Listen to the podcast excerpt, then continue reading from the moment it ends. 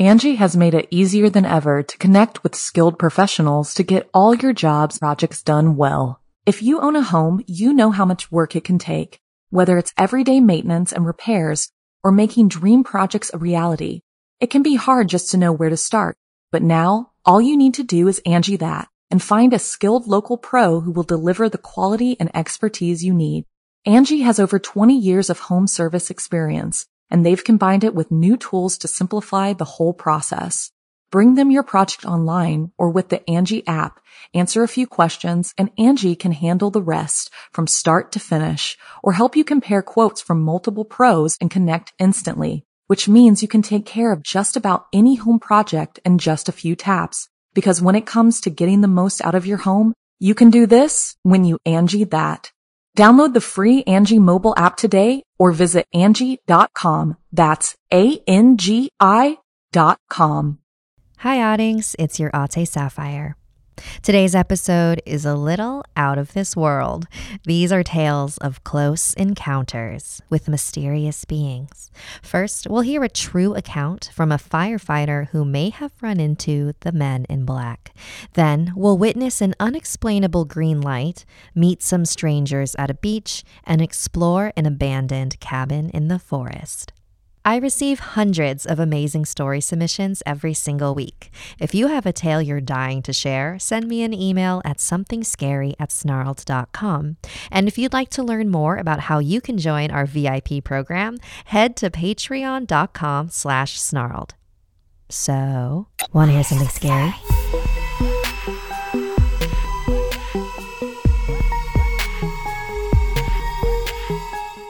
Our first story is a true experience that McCall in Montana had. I made an animated version of this story over at youtube.com slash snarled if you look up the men in black.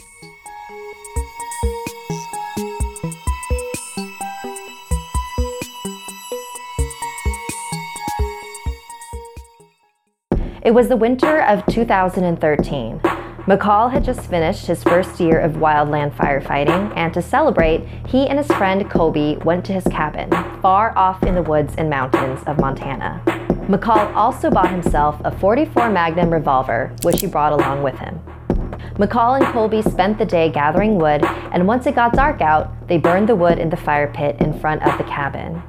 They were playing music through a Bluetooth speaker, sipping beers, and hanging out. About five minutes had passed when McCall heard a sound coming from behind the cabin. They both paused. It was probably just the wind or something. McCall threw another log onto the fire and they continued talking. A few minutes later, they heard it again.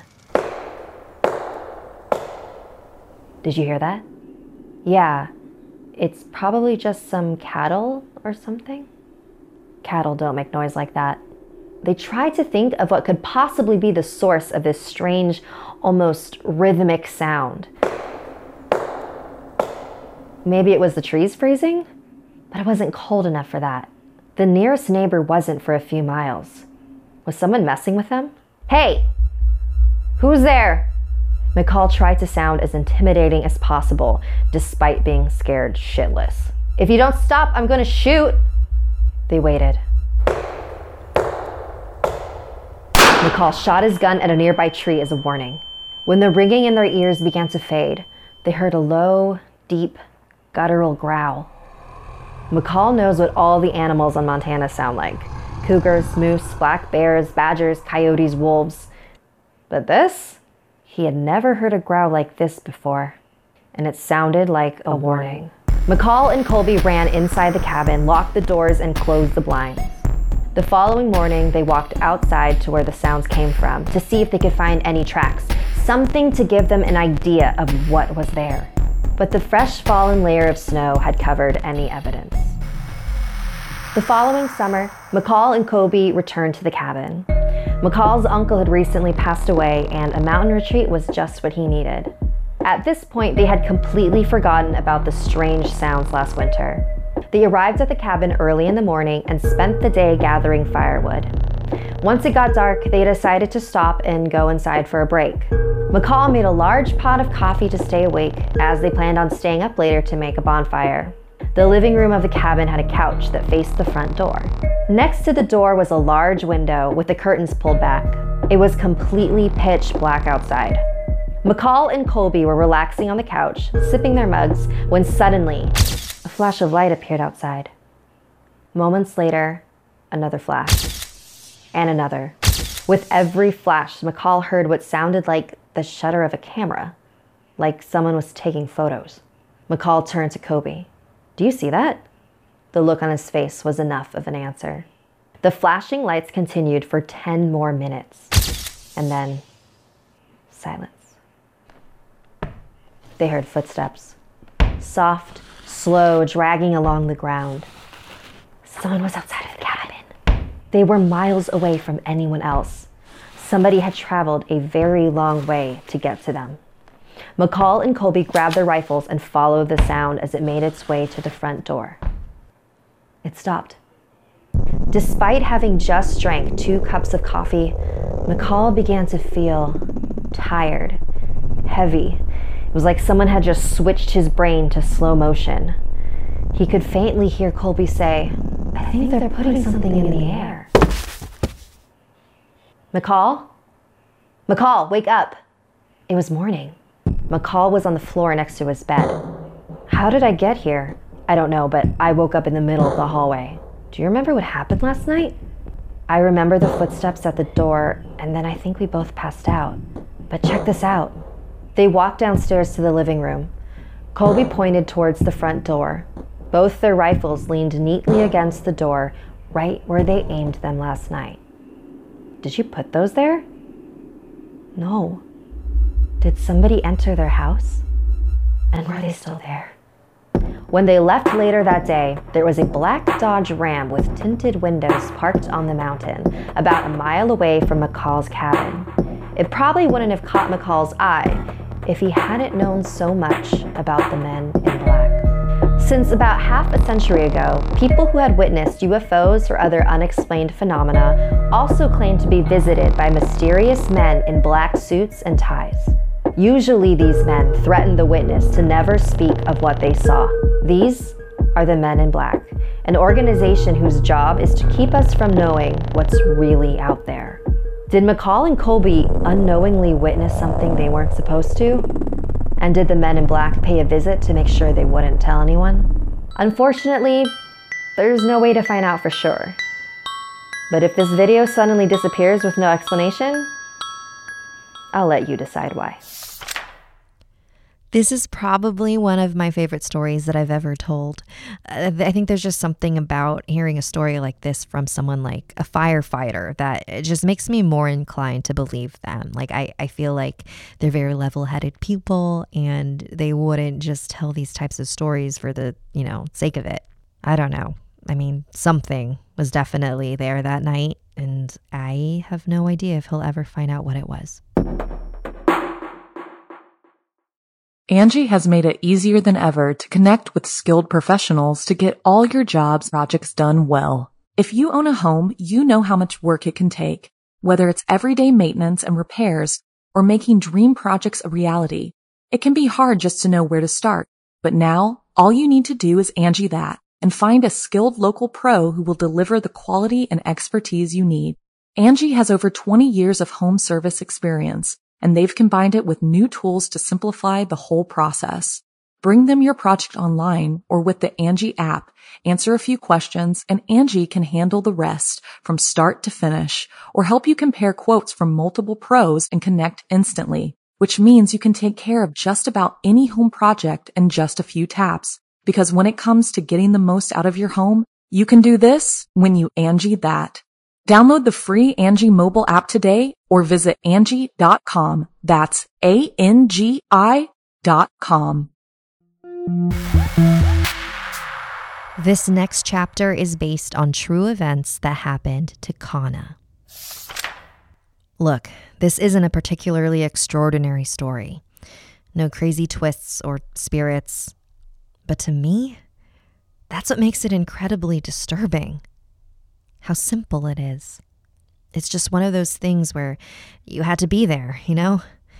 And luckily, I had my best friend with me. and she can vouch that everything I'm about to tell you really happened. Let me tell you about the night we saw the green light. It was 2002. My best friend Cole and I were both 14 years old, and we lived in a very small town in Pennsylvania. We had been friends since we were eight.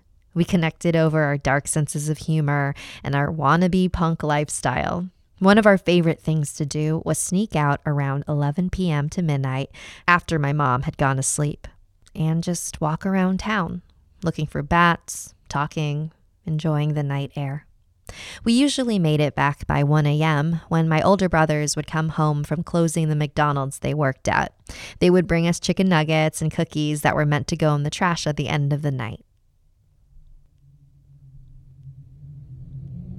The green light showed up on an ordinary night, just like any other. We were laying on the ledge in my room on the second floor, right by my giant window overlooking the neighborhood. The curtains were drawn, and we cozied up in blankets and pillows, just talking in the dark quiet of my living room. It came without sound or warning. My entire house lit up a bright Kelly green. Cole and I sat up simultaneously. The strength of the beam was coming through the window, through the curtains, and so strong I could see every detail of my room clear as day, all the way down the hall. But just as quickly as it came, it was gone, and we were again in the dark. Did you see that? I timidly asked Cole. Of course I saw it, she said. Cautiously, I pulled back the curtain and we peeked through, not sure what we would see.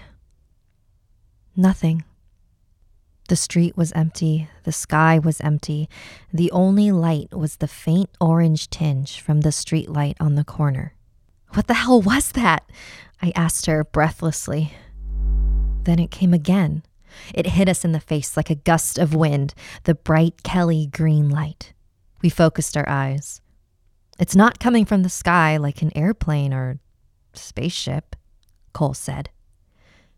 I looked up. She was right. The sky was black and gray with clouds, only pinholes of white stars in places that were not covered. It looks like it's coming from the field where the old railroad tracks are, behind Katie's old house, I said. That was two streets and three rows of houses over. It was low to the ground and ate around the houses like they weren't even there. Three houses worth of shadow didn't dim the light, even a little bit. I thought of what was over there a big, open field, a small creek with a bit of woods, overgrown railroad tracks, an abandoned factory with a big back parking lot that was all chained off, and the overpass to the highway. Darkness again. The light was gone. Why is no one else coming outside to see what's going on? I looked at the clock. 2:14 a.m. It felt like it had only been a minute or two between flashes, and they lasted for much less than that. What could be over there making such a bright light? There was a university nearby, and sometimes their stadium lights would glow brightly, but those were usually white.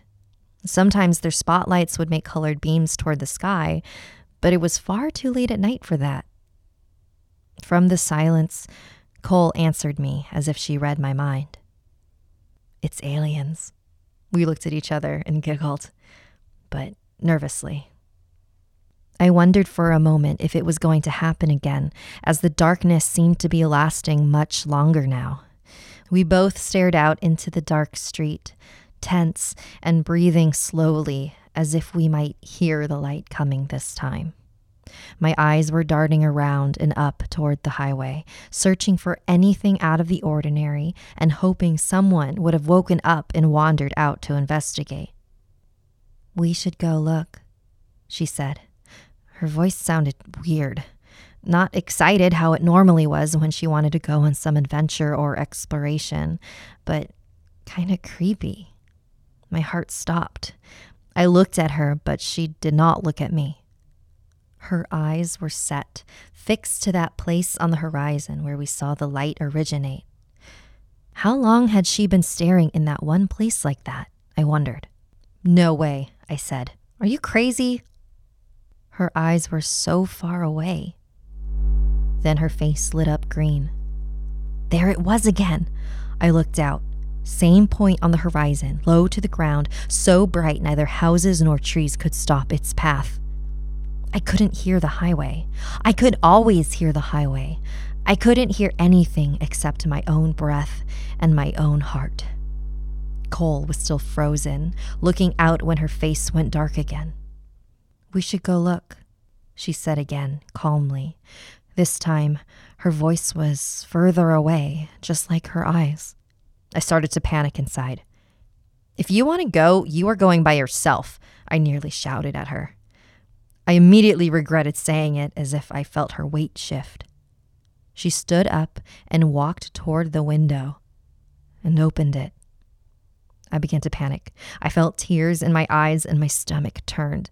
I reached out to grab her wrist and I held on tight. What are you doing? I yelled at her. I looked at the clock. 2:14. How can it still be the same time? Did the clock stop? The panic and the darkness held for a long time this time. It felt like 5 minutes or more. My grip on my unmoving friend began to turn my knuckles white. Why was she still staring like this? Why was she so rigid? I watched her eyes set out to the dark horizon. She placed a foot on the windowsill. Cole, what are you doing? Please come down now. We should go. I'm not scared. But Cole, I am. I'm horrified. Please come down. I pleaded with her. It was a far drop from my room to the concrete driveway below. She continued to stare outward. I let go just enough to put my hand in hers, and her face turned to look at me. It was the same girl I always knew. It was still my friend. The warmth returned to her eyes, and I felt relief flood back into me. The lights must be gone. She is back here with me. I felt like crying as I looked into her beautiful brown eyes that I felt were present again. Then her face lit up green. I could feel her struggle on the thin line between the hypnotic trance the light cast and staying in my room. I could feel it this time. It called to her much more than just her sense of curiosity and adventure. It wanted us to come find it. The more I kept my eyes open, the more I felt what she felt the draw of the light. Her eyes shifted to the window and back at me several times. It would be so easy to close my eyes, but with weak hands, the light between us, our faces reflected, it felt like our unbroken gaze was the only thing keeping us in that room. I swore this was the longest time the light had lasted. Where the hell were all the people? How was no one noticing this? Why was no one stopping it? I could feel my grip getting weaker. Whatever the light was, it could not last forever, and when Cole's face went dark again, she was still with me, and we were both more exhausted than we had ever been. Wow, she said, her eyes finally drooping shut, and both of us sitting down from kneeling at the window. I'm so tired. My head was spinning. It feels like it's been an hour, I said as I tried to get my eyes to focus on the pale face of the clock on the wall. It was 2:15 a.m. Impossible. But now I was too tired to even be shocked. My muscles unclenched as we both lay down. My limbs and head were heavy, but more than just tired. There was a resistance with the heaviness, like trying to walk out of the ocean waves after swimming for a long time. My head was spinning, and I could still see the green glow behind my eyelids as I closed them. The time hasn't changed, I yawned. The last thing I heard her say before we fell asleep was, I know. We are 29 years old now, with our own families, homes, and busy lives, but I still see her all the time, our friendship unchanged. I was sitting in her kitchen just the other day when I thought to ask her about the event. She remembered it every bit as well as I did. Has your adult brain rationalized a reasonable explanation for what that was that night? I asked. No, she said simply. There were never any reports, no news articles, or people talking about it afterwards, was there? I, I never heard anything. But it's too bad we chickened out. In comic books, it's always the green glowing shit that gives you superpowers. We probably could have been superheroes. We laughed. Or we could have been abducted, I told her, voicing the true fear I had of that night for the first time. What were you feeling that night anyway? I was so scared. For just a moment, her face got very serious and very distant again. I just wanted to go to the light, she said, without any inflection or tone. She sat silent and icy for a moment before adding, I'm glad you were there. Honestly, I don't know what would have happened if you weren't. So, if the light ever comes back again, when we're a bit older and lived our lives, next time we'll follow it, okay? She laughed in a witchy cackle that only she can and widened her eyes at me. Next time, we are definitely following it. Thank you so much, Kana, for sharing that story with us. And you were right. Uh, the simplicity of this story is actually what makes it scary. You know, it's to this day, you still don't know what it was that you saw or why your friend Cole felt compelled to go over to it. But uh, so, if any of the listeners right now have any theories on what that light is, or if you've seen anything similar to it, send me an email.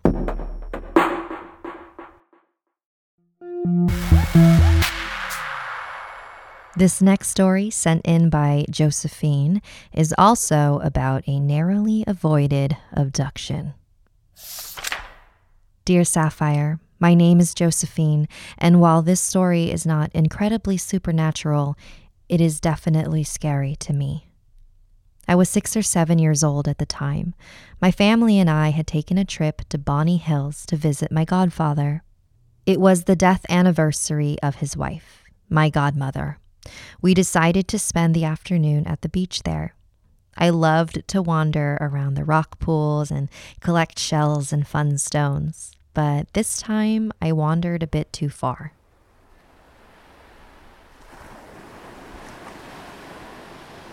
The rock pools rose up to three peaks along the shore, and I went towards the currents found in the valley of them where my family couldn't see me. I found a stick that reminded me of a wand. I was in love with Harry Potter at the time and started humming the theme tune and waving the stick around like I was casting spells. I was interrupted by a couple covered head to toe in layers of winter clothes. Pretty odd for such a sunny day. That's a pretty song, one of them said, their voice muffled by the scarf around their face. That's from Harry Potter, right? Yep, I answered. I continued to play. Harry Potter is really neat, huh? The stranger asked. What's your favorite part? All of it, I exclaimed enthusiastically.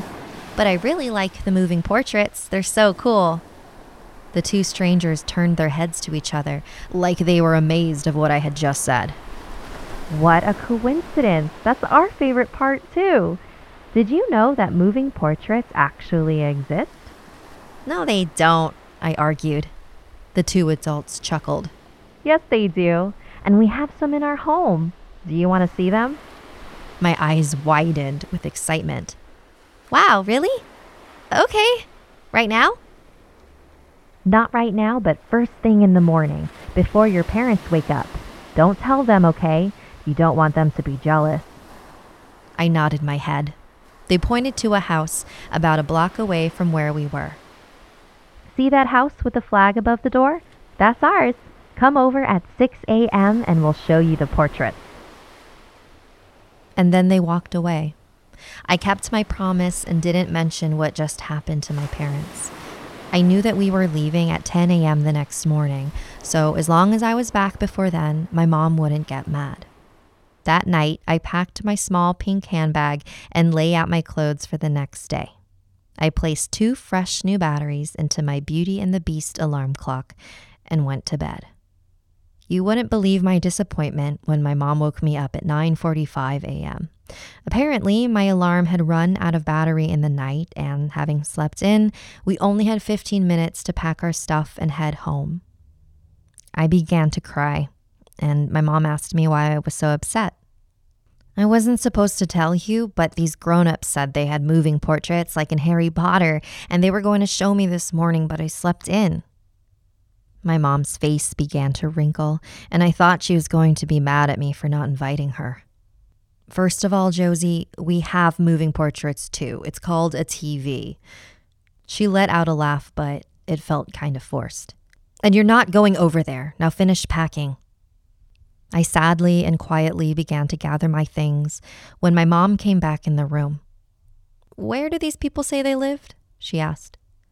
Right by the beach. After we piled into the car, I heard my mom ask my dad if we could make a quick stop before we headed home. We were heading in the direction of that couple's house, and I was so happy.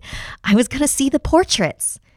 But as we approached the house, we saw dozens of squad cars pulled up onto the lawn. Their lights were still flashing.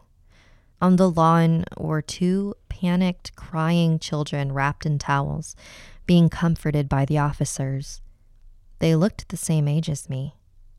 I remember being jealous that they got to see the portraits as my parents silently drove away. When we got home, my parents sat me down and gave me the stranger danger talk. It wasn't until I was older that I realized how lucky I was. I think someone was looking down on me that day and protecting me because I definitely put fresh batteries in that alarm clock. A very special thank you to Josephine for sending that story in. I know that it's not a particularly scary one. I mean, it is if you are a parent. Um, but every now and then I do like to throw in a story that's more real world horror and not necessarily supernatural because there are plenty of things to fear in our real world.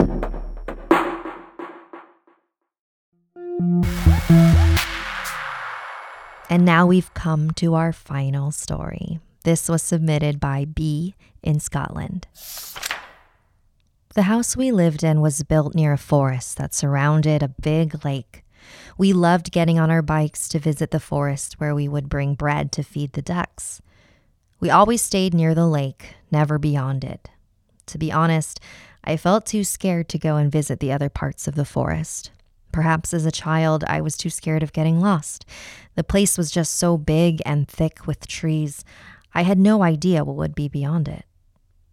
I always wanted to explore over there, though, but my parents never allowed me to go on my own, not even with a few friends. I had to stick with them always and never go beyond the area we usually went. At first, I thought it was just them being afraid of me getting abducted or something. But as I got older, I saw all my friends visit the deeper parts of the forest without adult supervision, so why couldn't I? When I was about 12, I started losing interest in going to the forest. We were always visiting the same exact places, so I found it a bit boring after a while. I preferred staying indoors playing games on the computer. I had a friend named Jamie who was the complete opposite of me, however. His family was extremely active and they would visit the forest every day to go for long walks. It made him a person who would take a lot of risks. We often saw him climb extremely tall trees where he'd be at the very top waving down at us. I was absolutely terrified for him. We were both 12 years old. My parents were out working one day, so they took me to Jamie's house where we could hang out for a bit with his younger sister, Allie. He was bored, as he usually got while indoors, so he decided to ask, Hey, how about we go outside? I want to show you guys something. I gave him a slightly concerned look. Where are we going? A place in the forest that my friends visited once, some abandoned haunted cabin. I frowned. I didn't like where this was going. I had always been interested in haunted places, but I never actually wanted to visit one. Um, I don't know. I'm not supposed to go. What? Are you scared? I paused. I knew if I admitted I was scared, Jamie would be nonstop teasing me for the rest of the day. So, to avoid the embarrassment, I said, Fine, I'll go. But can we at least bring your sister? I don't want your mom telling us off for leaving her here. Jamie agreed, and we set off to find this supposed haunted cabin. I was paranoid for the entire trip. Jamie made it even worse when he kept telling me about how spooky the cabin was and how his friends saw ghosts there. I knew he was just making it up, but it didn't stop me from checking behind my back once in a while. It made me feel nauseous, not knowing what could be out there. We finally arrived at the cabin. It looked like the standard cabin, except bits of wood were rotting off it, and it seemed no one had been there in a really long time.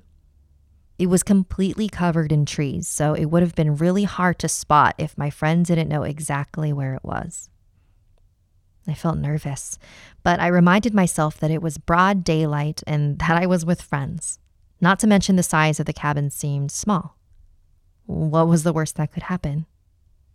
We went up the rotting wooden stairs. I nearly slipped on one of the steps as it had been raining the day before, and it made the whole thing difficult to walk on. Despite the dangers, my friend and his sister were excitedly exploring the place. But it didn't seem too exciting to me. The place had holes in the walls, and plants were starting to seep through and overgrow the place. I didn't expect to find anything interesting at all until Allie yelled out, I found something. Look. Jamie and I went over to her and peered from behind her shoulders. In her hands, she held an antique photograph the photo had pretty little patterns carved into its gold frame, and it was decorated with pearls and gems of all kinds. It looked extremely expensive and also very old. In the photo, there was a man, a woman, and their black as night dog sitting in the middle. They all seemed really happy. Whoa, this could be worth a fortune. We should bring it back to mom and sell it, Jamie exclaimed. I scrunched my face up.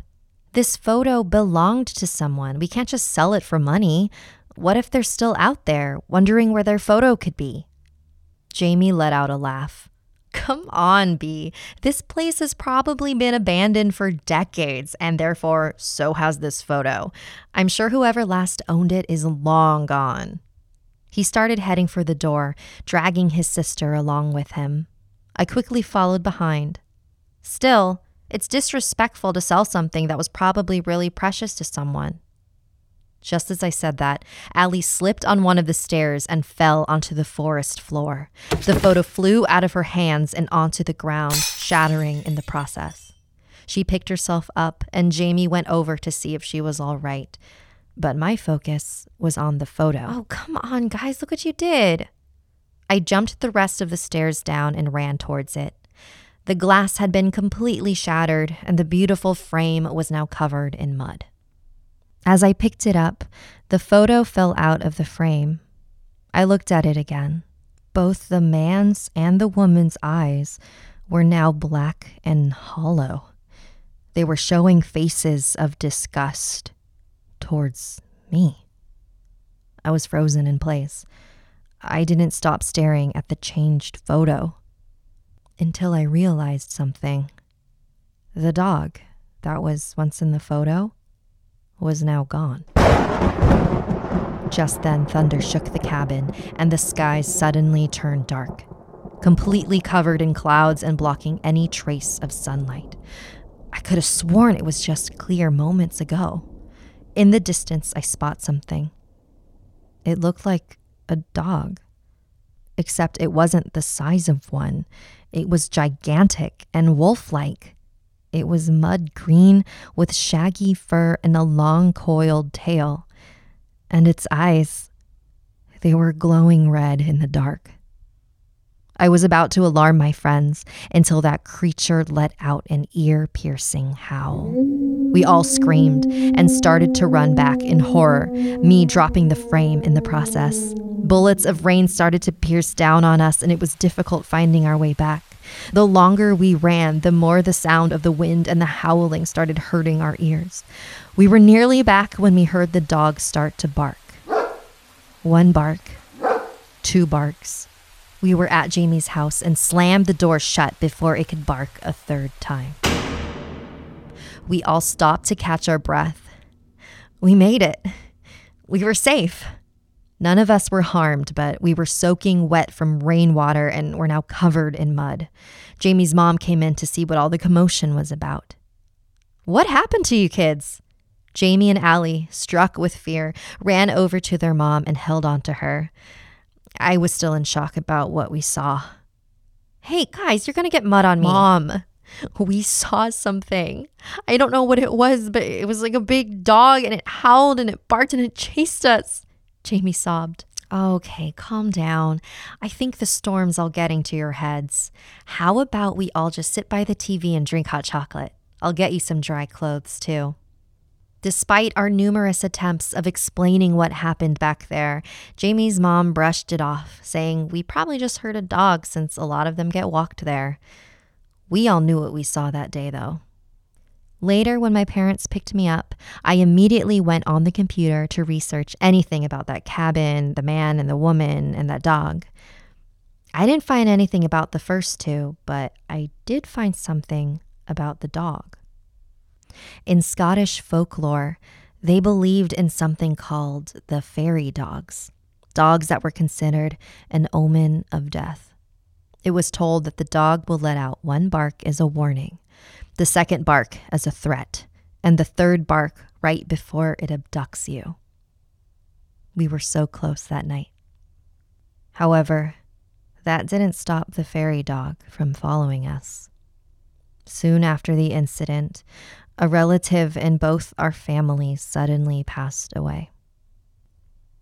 Then that left one question in my mind What did that man and woman have to do with it? Was the dog guarding their cabin? Or perhaps their spirits were trapped inside that photo frame, and now that it's broken, we had just let them out. If you have a story you'd like to submit, send me an email at somethingscary at snarled.com. Don't forget to watch the video version of Something Scary over at youtube.com slash snarled. And if you'd like to join our Patreon, visit patreon.com slash snarled. Until next time, sweet dreams.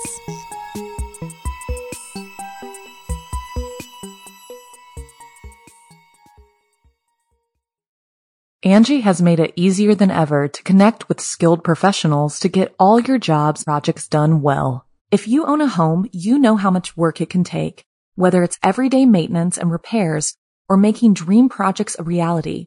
It can be hard just to know where to start, but now all you need to do is Angi that and find a skilled local pro who will deliver the quality and expertise you need. Angi has over 20 years of home service experience and they've combined it with new tools to simplify the whole process. Bring them your project online or with the Angi app, answer a few questions and Angi can handle the rest from start to finish or help you compare quotes from multiple pros and connect instantly, which means you can take care of just about any home project in just a few taps. Because when it comes to getting the most out of your home, you can do this when you Angi that. Download the free Angi mobile app today or visit Angi.com. That's A-N-G-I dot com.